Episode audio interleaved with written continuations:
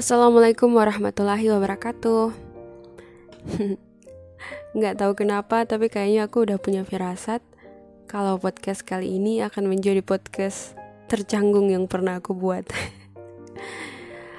Teman-teman, maaf banget karena sudah menunda terlalu lama untuk akhirnya mewujudkan podcast perkenalan diri ini.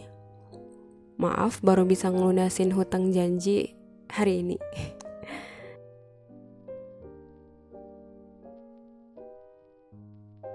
Halo semuanya, selamat datang kembali di podcast Narasi Malam. Bersama aku, Wiwi. Iya, namaku Wiwi Wijayatullah. Semua orang manggil aku Wiwi. Aku anak kedua dari lima bersaudara Kelahiran kota Luwuk 3 Januari. Uh, Aku berasal dari Sulawesi Tengah Tapi bukan di ibu kota Palu. Aku dari kota kecil di Kabupaten Banggai. Nama kotanya Luwuk kalau kalian belum pernah dengar nama kota aku, kalian bisa tulis di Google di Google Luwuk Banggai. Ya, di situ di situlah aku lahir dan menetap sampai saat ini. Jadi bisa ditebak kan bahasa sehari-hari yang aku pakai. Jadi bahasa sehari-hari yang aku pakai itu adalah dialek Luwuk. Makanya mungkin kalau kalian perhatiin cara bicara aku agak aneh. Oke. Okay. Hmm, apalagi ya?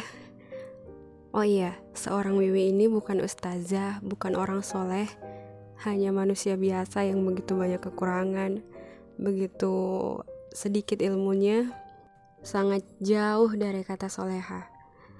Uh, jadi semua kutipan-kutipan dan tulisan-tulisan yang aku buat itu sejujurnya adalah teguran untuk diri aku sendiri uh, kan biasanya aku uh, pakai kata kau di kutipan-kutipan aku di sebagian kutipan-kutipan aku. Uh, jadi sebenarnya kau yang aku maksud itu adalah diri aku sendiri. Jadi seakan-akan aku berbicara dengan diriku dan menasehati diri sendiri. Aku masih sangat jauh dari kata baik. Hmm, dan aku ini introvert Ya, sebagaimana orang introvert pada umumnya lebih senang berada di belakang layar daripada di depan layar. Hal ini yang membuat aku maju mundur untuk buat podcast perkenalan ini. Karena bagi aku sebenarnya sosok aku ini nggak terlalu penting untuk diketahui.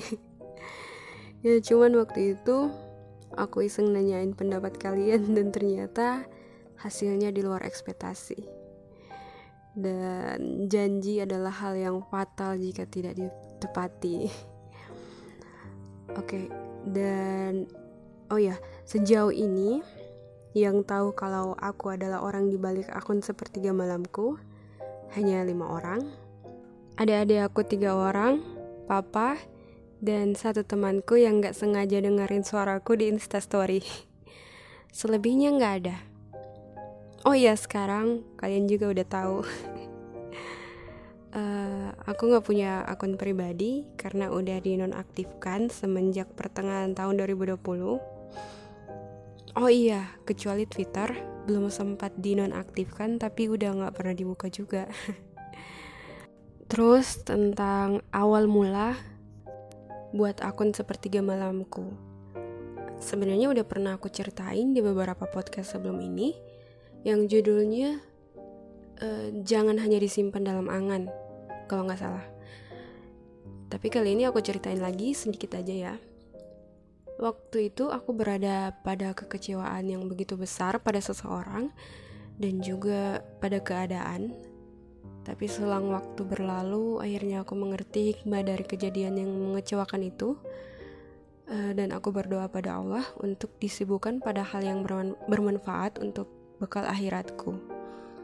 Lalu muncullah keinginan untuk mengutarakan hikmah yang aku dapatkan itu melalui kata-kata sederhana atau quotes. Tapi karena saat itu masih belum berani untuk membagikan lewat akun pribadi, jadi terciptalah akun sepertiga malamku. Yang awalnya mau mau dibuat sepertiga malam aja, tapi usernya udah ada yang pakai.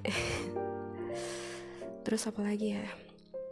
Oh ya, aku udah lulus kuliah dan sekarang lagi kerja dan uh, belum menikah. udah ya, terima kasih sudah mendengarkan podcast yang tidak penting ini.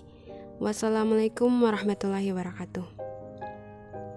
Oh ya teman-teman kayaknya podcast ini bakalan aku hapus deh beberapa minggu ke depan.